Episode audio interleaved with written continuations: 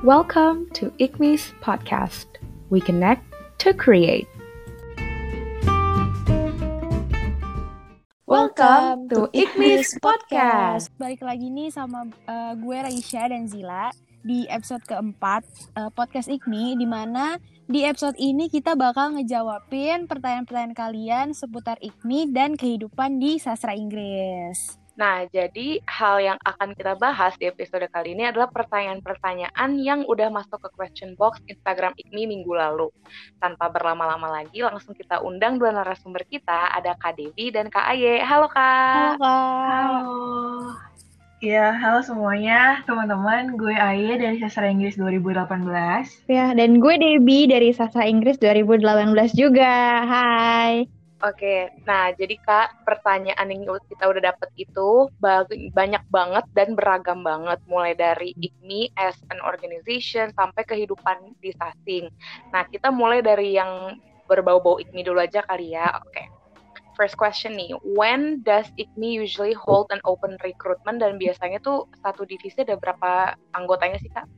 Nah jadi kalau buat open recruitment itu uh, sebagai basic knowledge-nya dulu ya, jadi kan tiap kepengurusan itu berlangsung selama satu tahun dari awal tahun as in Januari sampai akhir Desember gitu kan. Nah, biasanya tuh di, di Desember itu tuh ada serah terima jabatan, cari presiden baru, dan beserta laporan pertanggungjawaban tuh dari kepengurusan yang sebelumnya. Kalau untuk opreknya itu ada di awal tahun. Biasanya sih pas udah kita masuk semester genap ya. Jadi pas bulan Februari setelah PI sama BPH-nya udah kebentuk, baru ada open recruitment buat staff-staffnya gitu. Nah, kalau misalnya ngomongin jumlah member per divisi, itu sebenarnya tergantung balik lagi ke kebutuhan divisi per tahunnya. Misalnya kayak gue tahun ini di student welfare itu ada enam orang. Public relation kalau nggak salah tahun ini juga enam orang ya?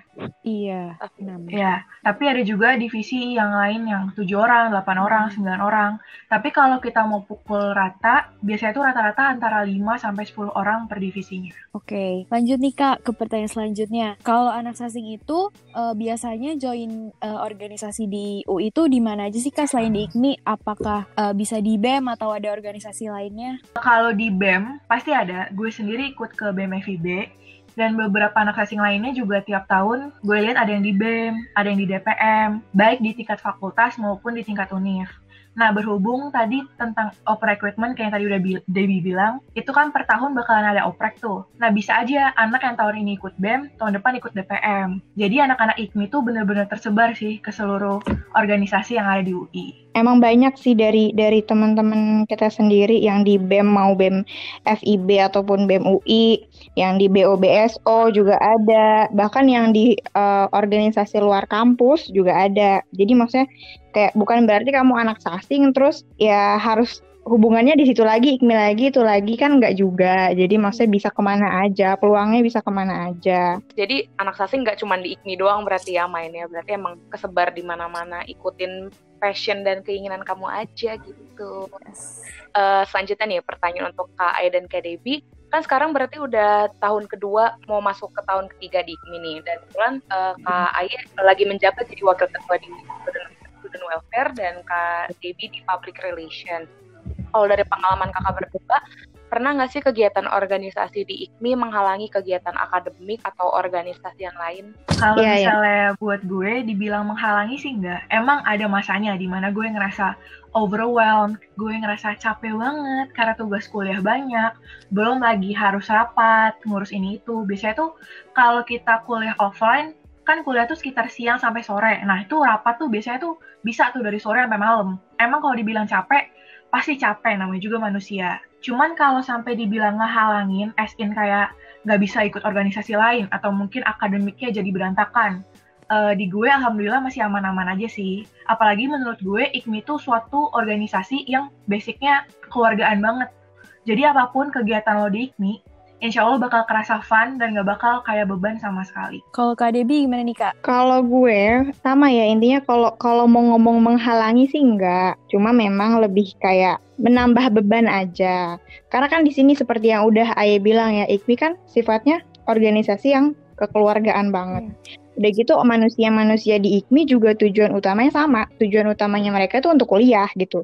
Jadi berbagai alasan yang berkaitan dengan kelas, jadwal, tugas-tugas kuliah itu ya pasti dimaklumi gitu. Hmm. Terus kalau menghalangi enggak cuma nambah beban itu ya jelas kan. Karena kan berarti gue punya beberapa tanggung jawab yang harus gue kerjakan di waktu yang bersamaan gitu kan.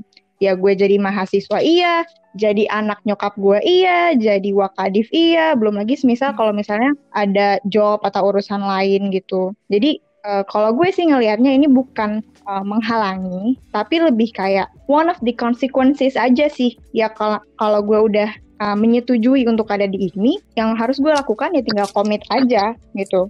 Dan bukan cuma di IKMI doang, di organisasi mana pun itu ketika kamu udah join, ya yang dibutuhkan tinggal komitmen aja. Nanti perkara uh, cara kamu ngatur waktu, pembagian tugas dan sebagainya ya itu akan menyesuaikan karena kamu udah komitmen gitu. Menurutku sih gitu. Ya sih, aku juga setuju banget sama Kak Aye sama yang tadi Kak Debi bilang kalau misalnya IKMI itu benar-benar kekeluargaan banget. Karena dari awal aku join uh, di IKMI sampai hari ini benar-benar gak ngehalangin jadwal kuliah atau tugas gitu sih Kak. Soalnya soalnya tuh uh, yang enaknya tuh di IKMI misalnya kita uh, ada misalnya ada diskusi atau rapat di suatu divisi itu pasti ditanyain dulu uh, staffnya itu pada bisanya kapan terus uh, ganggu gak ada acara atau enggak. Ya nggak Zil? Kalau lo gimana Zil? Jadi bener-bener kerasa hangat dan kayak keluarga aja gitu mm -hmm. maksudnya. Uh, respect each other's schedule terus cari yang bisa sama-sama ada waktu kosongnya dan iya sih menurut aku juga bukan menghalangi ya jatuhnya lebih kayak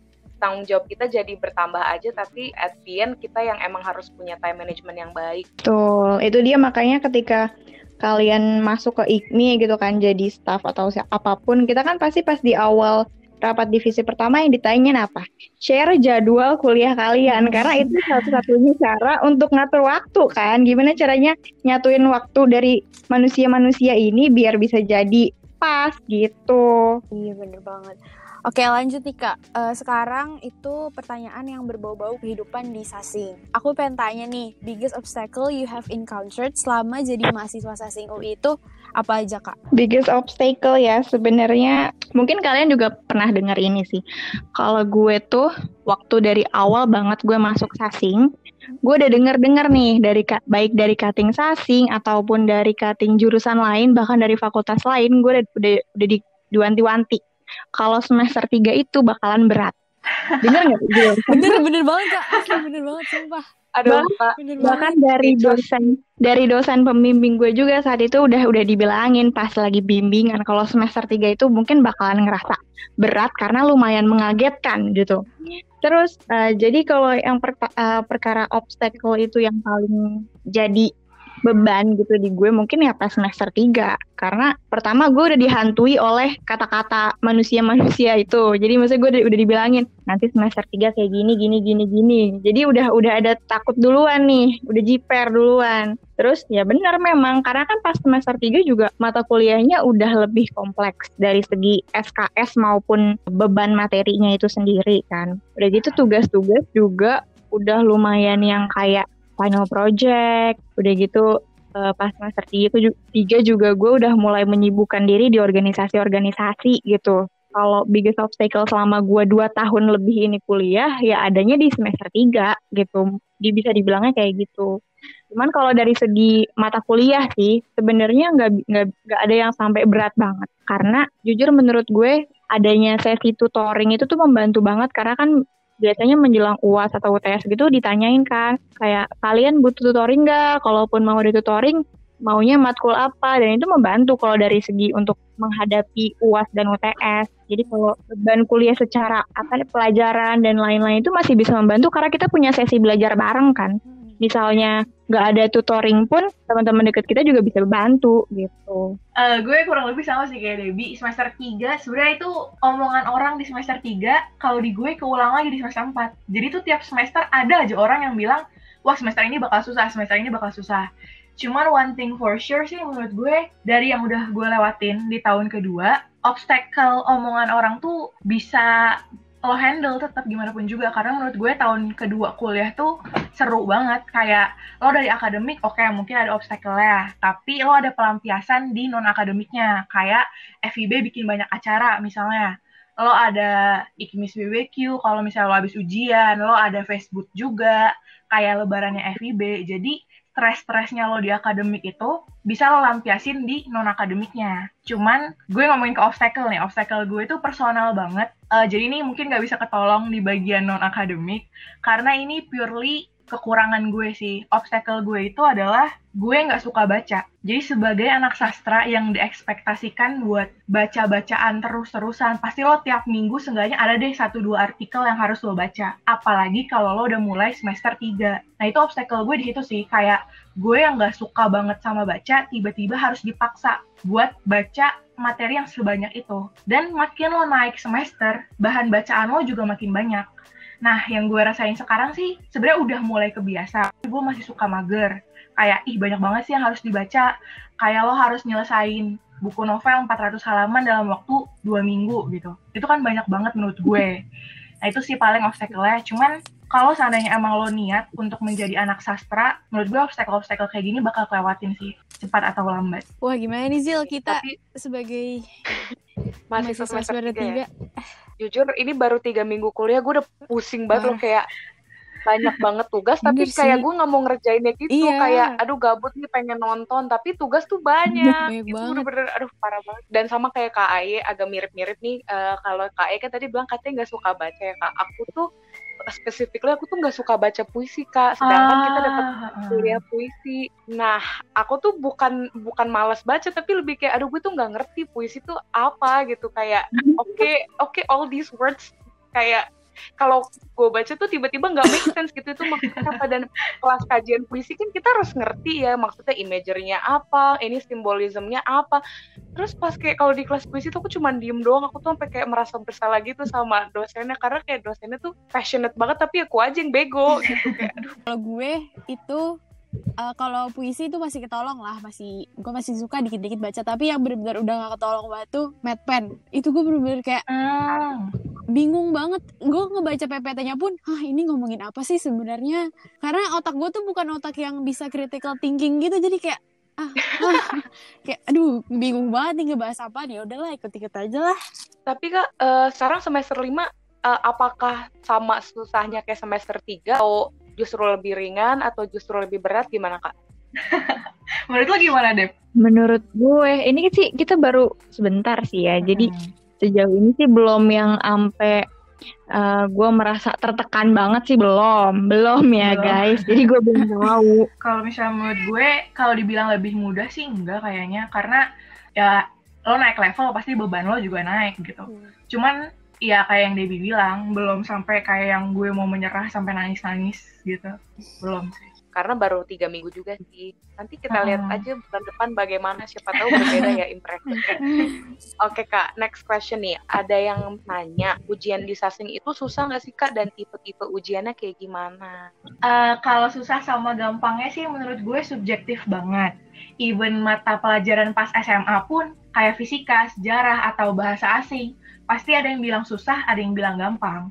Cuman enaknya di sasing itu dosennya nggak aneh-aneh sih. Ketika lo diajarin A, lo belajar A di buku, ya itu yang bakal keluar di ujian. Jadi ketika lo belajar, ketika lo serius ngikutin pelajarannya, menurut gue sih gampang-gampang aja. Cuman emang bukan gampang yang kayak bisa lo sepelein gitu, ngerti gak sih? Kayak lo tetap harus belajar kalau lo mau ngelewatin ujiannya gitu. Uh, ini klasik sih mungkin ya tapi kalau lo belajar ya insya Allah lo bisa sih sebenarnya.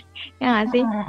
Intinya begitu. Tapi kalau untuk bentuk-bentuk ujian macem-macem kan. Ada yang written test kayak kita di kelas terus ngerjain dikasih waktu. Ada juga yang take home. Tapi sebenarnya yang take home itu jarang. Ada juga yang ini sih biasanya pas udah tahun kedua sih ya yang jadi final project gitu. Ini sebenarnya menurut gue yang paling seru sih final project. Paling seru tapi paling butuh effort. Bener, bener, karena bener. jujur gue tuh selama ngerjain final project kayak bikin video atau uh, bikin paper kelompok atau juga pernah juga kayak bikin board game, bikin poster gitu. Itu seru banget, tapi memang effort dan waktunya dibutuhkan lebih banyak. Benar, benar, Kan. benar. Dan gitu itu bisa jadi ajang apa ya? Kayak lo semakin deket sama teman-teman sekelompok lo juga gitu. Jadi ajang buat sosialisasi dan makin mengenal orang-orang yang ada di sekitar lo aja. Jadi lebih lebih berasa lah gitu kuliah terus kayak bisa ya kamu ngerjain tu- tugas tapi kamu juga bisa have fun gitu. Benar-benar. Karena pengiring kelompok itu kan kadang random ya. Jadi kalau misalnya lo biasanya hangout sama A, B, C nih, bisa aja lo di grup ketemunya sama X, Y, Z. Jadi Hmm. kayak lo ketemu sama teman-teman lo dan lo diharuskan menghabiskan lebih banyak waktu dengan mereka. Itu bisa nambah pertemanan lo juga sih, gitu. Ada nggak kak eh, mata kuliah dari semester 1 sampai semester 5 ini yang eh, bener-bener ini kalau menurut kakak berdua tuh bener-bener ini pokoknya eh, dari semua matkul ini yang paling susah ujiannya kalau dari, dari semester 1 sampai semester 5 eh semester 4 berarti ya Apa ya? Mungkin yang berkaitan sama eh, kayak PKKI, PKKAM, PKK AUS gitu itu kan sejarah Iya. ya. Ah, ah, ah. Jadi kayak lo harus ngapalin sejarahnya juga gitu kan. Banyak materi-materi yang lo harus hafalin. Kalau kalau misalnya nggak open book ya itu bisa jadi satu apa ya suatu ujian yang susah juga karena materinya banyak gitu. Hmm. Terus udah gitu biasanya kan kalau ujian uh, buat kebudayaan kayak gitu tuh udah pasti biasanya esai ya kan. Jadi udah bentuk soalnya esai, materinya juga banyak. Itu itulah yang jadi bikin susah Iya, kalau gue sih.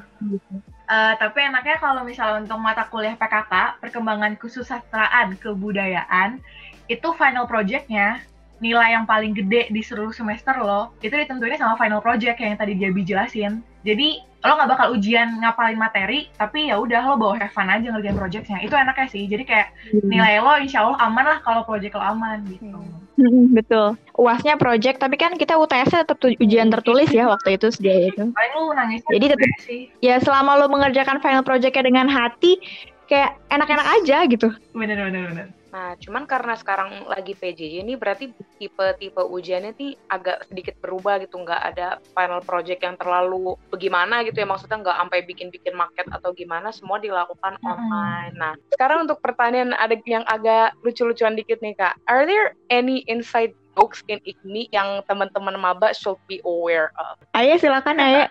Nah, kalau gue sih sebenarnya nggak kepikiran satu pun sih kalau ditanya kayak gini karena pasti tiap lingkup pertemanan, setiap angkatan, setiap periode pe- kepengurusan IKMI pasti punya inside jokes yang beda-beda. Jadi kalau pengen tahu ya udahlah lo join IKMI aja dan lo sering eh, nongkrong sama kita kita pasti ntar ngerti kalau kalau deh pada kepikiran nggak? Sumpah nggak kepikiran, bingung mau jawab apa serius karena again sama kayak yang dibilang Aye pasti antara satu circle sama circle yang lain. Inside jokesnya beda, antara pertemanan yang satu dengan lain beda lagi bahasannya. Jadi inside jokesnya juga beda, makanya nggak bisa digeneralisasi sih sebenarnya. Atau mungkin Zila atau Raisya punya inside jokes yang mungkin kayak general gitu yang bisa semuanya manusia-manusia fasting tahu. Kalau yang kalau yang aku tahu nih kayak kayaknya semua angkatan uh, pernah sih? at least sekali lah joke tentang ini tuh kepanjangannya IKMI, Ikatan Kekeluargaan Mahasiswa IKMI. Tapi kalau gue pikir-pikir kalau gue ngomong gak lucu gitu. Jadi sebenarnya sih emang inside jokes orang-orang tuh pasti beda-beda tapi yang aku lihat selama waktu dulu ngikutin OSIS sampai sekarang tuh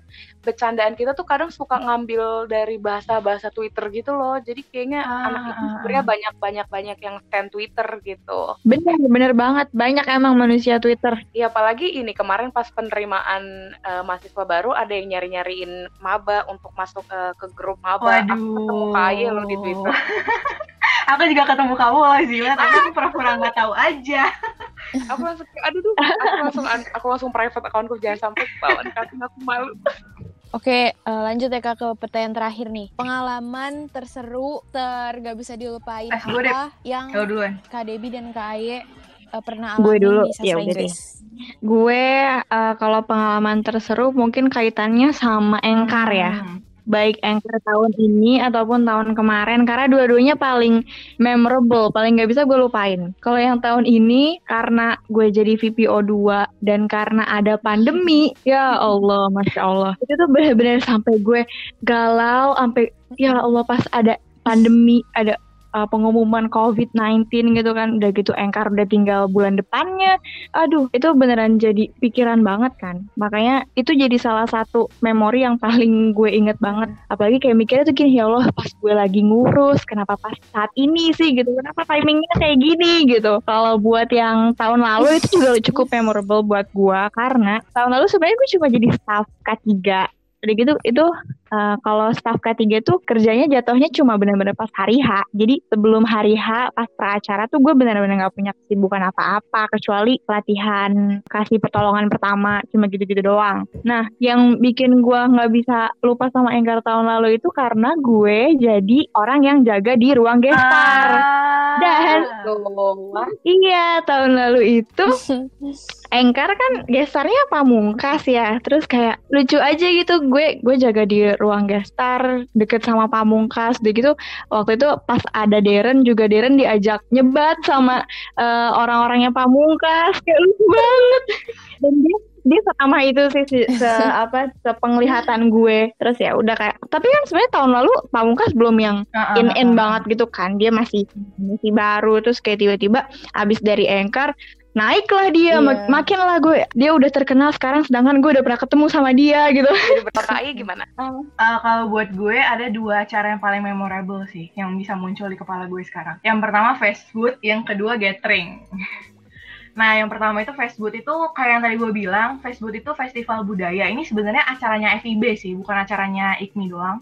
Di sini tuh 15 himpunan di FIB semuanya ngerayain lebarannya FIB. Jadi kita tuh karnaval keliling UI, kita dekor-dekor, kita bikin bazar, kita bikin penampilan dan itu seru banget karena itu bener-bener full day. Bahkan 2 sampai 3 hari itu biasanya ada juga battle dangdut. Uh, jadi itu seru banget sih kayak lo bener-bener ngelampiasin semua beban akademik lo di situ. Terus yang kedua, ini gathering. Uh, ada pengalaman tersendiri lah soal gathering. Jadi gathering tuh semua anak Inggris baik dari angkatan baru, angkatan aktif, sampai alumni, bahkan kadang dosen juga ikut. Di situ kita ngumpul selama beberapa hari di villa buat nginep dan seru-seruan bareng. Cuman emang untuk ini gue nggak bisa spoiler banyak lah. Doain aja pandemi cepet kelar supaya kita bisa gathering lagi. Kalau gue paling kayaknya uh, ini sebenarnya nggak asing cuman uh, selama ah, ah, jadi ah. mahasiswa sastra Inggris tuh pengalaman yang nggak bisa terlupakan itu waktu betul, pas betul. ini kak demo demo di DPR itu karena bener-bener gue Zila lo juga ikut kan Zil? Karena itu kan bener-bener uh, kayak baru masuk terus kayak masih mentalnya masih anak SMA kayak sosokan ah ikut ah ikut ah. Pengen ngerasain ah. Kayak itu bener-bener kayak oh jadi demo tuh kayak gini ya. Kalau gue pengalaman yang paling gak bisa gue lupain tuh sama kayak Kak Aye yaitu festival budaya. Tuh seru banget sih apalagi yang pas malam battle dangdut itu kalau nggak salah tuh KDB sama Kak Evan bukan sih? Apa? Iya iya. Hmm. wah itu itu seru banget. sih. Itu jadi kayak uh, jadi tuh ada acara namanya battle dangdut. Jadi tuh kayak 15 jurusan nih ya udah battle dangdut aja gitu. Jadi uh, satu-satu uh, maju gitu terus dangdutan terus jadi tuh kita selama ada dua orang itu ngedangdut kita yang teman-teman sejurusannya tuh boleh support sambil nyawerin di depan. Wah itu seru banget sih kita nyawer kayak sampai joget-joget udah gak tau malu dan ramai banget di situ. Terus kalau nggak salah Ikni tuh menang saweran terbanyak ya tahun lalu. Iya iya iya bener banget. Sampai berapa ya deh tiga juta kalau nggak salah ya? Kita dapat enam enam juta ya. Enam juta. iya bener bener kalau nggak salah tuh diumumin waktu waktu pas konser musik ya kan diumumin di iya, panggung gitu. pokoknya uh, Ikmi tuh bilang nih jurusan paling kaya nih sawerannya kan Family bener-bener kerasa ininya tuh berasa melepas penat bener-bener udah nggak tahu iya, iya, malu tuh joget di depan bener-bener berasa kayak fakultas ilmu berpesta aja tuh beneran. Nah, thank you so much ya untuk KE dan Kak Debbie yang udah sharing-sharing pengalaman dan insight tentang tasting maupun ini. Semoga pertanyaan teman-teman semua bisa terjawab ya dan kalau belum terjawab uh, nanti tungguin aja di episode podcast selanjut selanjutnya dan pasti pertanyaannya ada yang kejawab. Oke, sekian dulu podcast episode kali ini. Semoga yang tadi kita bicarain bisa bermanfaat ya. Gue Raisya. Dan gue Zila. Sampai ketemu di podcast selanjutnya. Yeah, dadah. dadah.